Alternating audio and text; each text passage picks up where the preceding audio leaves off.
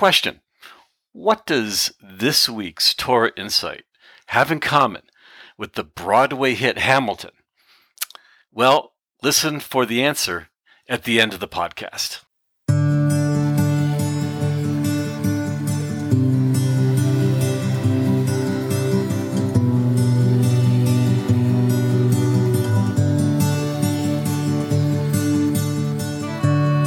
Shalom, welcome to In the Beginning.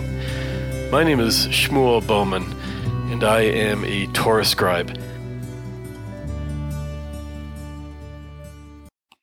I'm dedicating today's In the Beginning to my dear friend Fina and her son, Yehoshua Kalev, Joshua Caleb who um, Joshua Caleb is in Fiji. He is just um, uh, had serious surgery.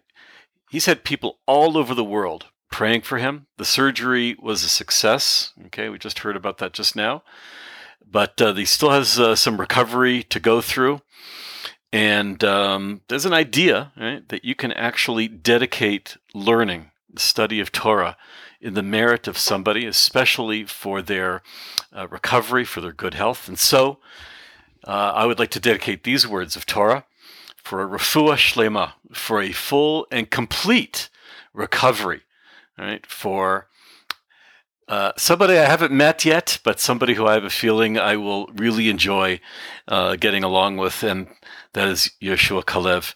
And uh, and as soon as uh, he's able to, we would just love to see him here in Jerusalem. So, this week's Torah reading uh, is an amazing insight, and it's from the Parsha, right, called Nitzavim Vayelech. We're approaching really the end of the five books of Moses. We're looking at the words that are going to somehow guide the nation of Israel, following 40 years of journeying in the wilderness, 40 years of really becoming a nation, 40 years of shedding yeah, um, the slave mentality. Not an easy process whatsoever.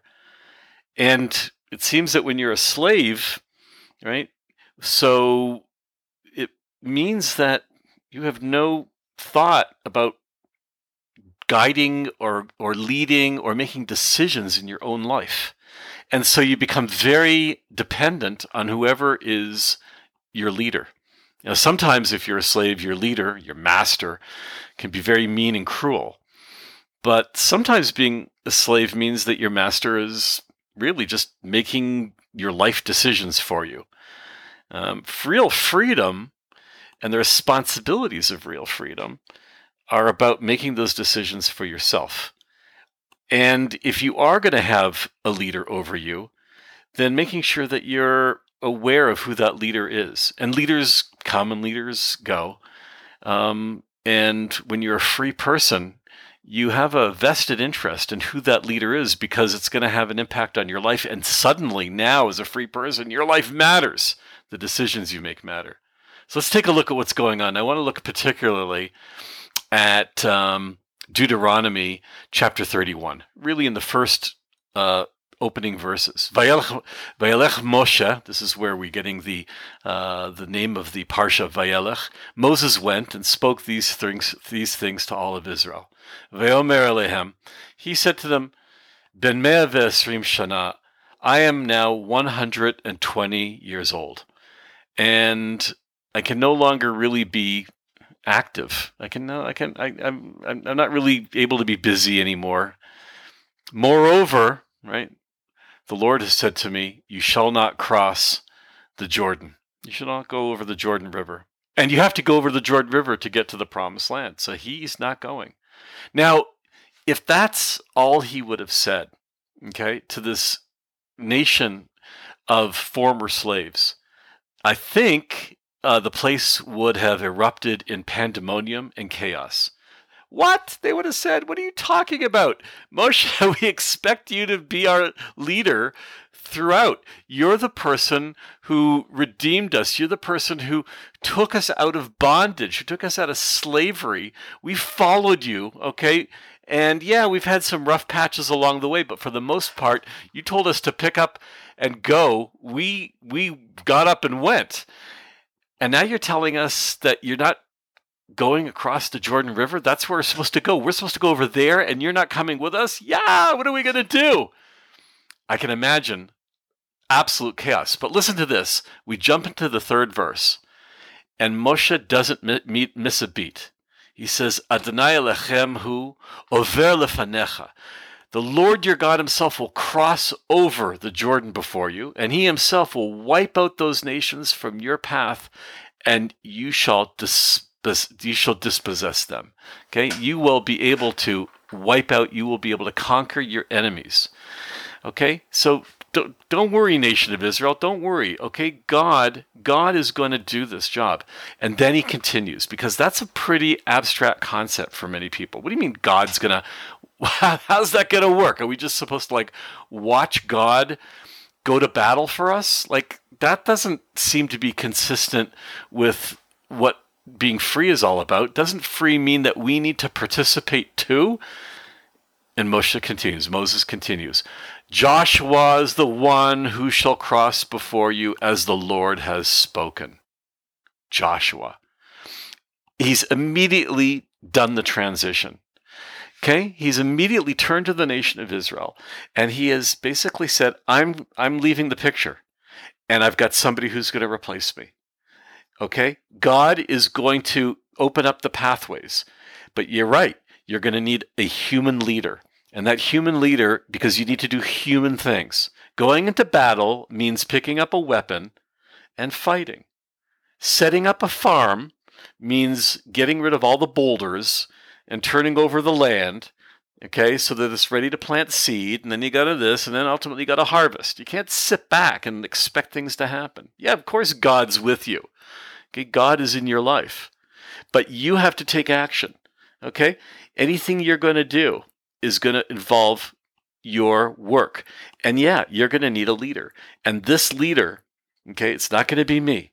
And it's very interesting that there's a um, many Jewish uh, commentators, rabbis who have um, looked at this and have weighed in, right, on what's going on. One in particular really caught my attention. His name is known as Sforno. Who's Sforno? Sforno, he's known as, uh, his actual name is Rabbi Ovadia ben Yaakov. And he's, uh, we've mentioned him before. He's an Italian rabbi. He's a biblical commentator, philosopher, and, yeah, do you remember? Yeah, that's right. He's a physician. And he's, uh, as I mentioned, from Italy, and he's living in the 15th century. Okay, born in 1475 and passes away in Bologna in 1550. Now, it's very interesting, by the way, because that's like, you know, 500 years ago.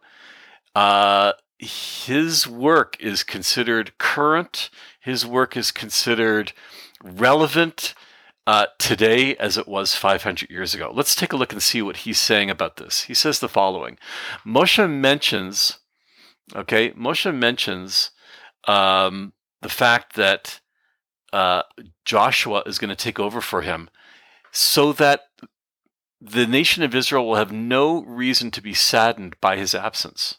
Okay? He's basically saying, You're going to enjoy leadership. It's actually going to be superior to me. It's going to actually be superior to me. So it's pretty incredible endorsement that he's giving to Joshua, right? He's giving amazing, amazing endorsement. He says, "You think I'm a good leader? Wait till you meet Yeshua, Joshua. He's gonna, he's, he's gonna take you places, man. Don't worry." And the people are comforted.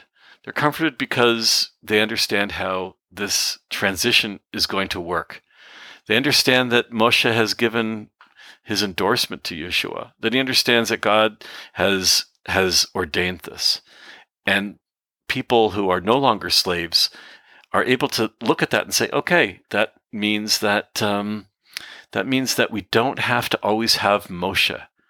It means that we can survive without this Moshe, as amazing as he has been, and we can move on. It's an amazing idea. So, what does that have to do with the blockbuster Broadway hit Hamilton, which uh, Leah and Zohar and I watched uh, the other day. through the Disney Channel. Yeah, we didn't actually see it on Broadway. And we had a great time watching it. And one of the songs is called One Last Time. And it's about George Washington sitting down with Alexander Hamilton. And uh, George Washington has announced that uh, he's actually stepping down. And um, it's could be mind blowing. This is the founding father of the United States. And I would imagine people would have really thought to themselves, what? How are we supposed to? What do you mean you're stepping down? Right? Some people actually thought it would be a good idea that he become like an American king and just stay on. But he says something very powerful, and it comes through in the lyrics of the song, and it says, "We'll teach them how to say goodbye." Okay, that's what that's what my leaving is going to do. My leaving and and opening up elections for the next president to step in is going to teach the American people, right, how to say goodbye. And I think that, that that's the connection, or there is a connection between that idea and what we're seeing Moshe doing uh, with uh, introducing Joshua. I'm teaching you that you can say goodbye to a leader. You're not slaves anymore.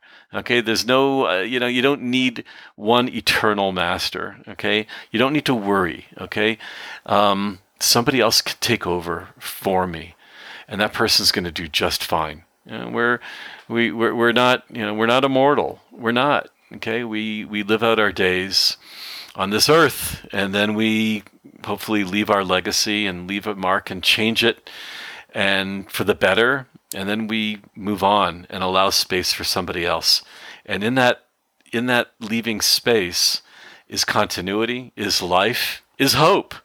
And that's what uh, that's what really uh, living is all about as free people.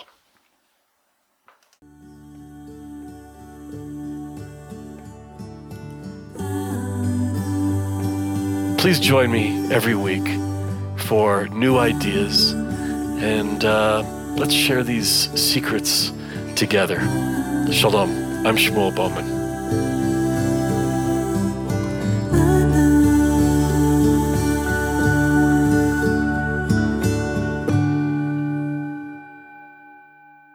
Looking for a special gift for a wedding, birthday, bar, or bat mitzvah? Anniversary, corporate, wellness, or condolence? Shmuel will create a Hebrew name on parchment in the traditional Torah scribal form. The parchment is framed by an original design paper cut depicting the unforgettable Jerusalem skyline. The paper cut is available in three beautiful colors midnight blue, burgundy wine, and desert beige. Please visit our website, www.sacredscrolls.net.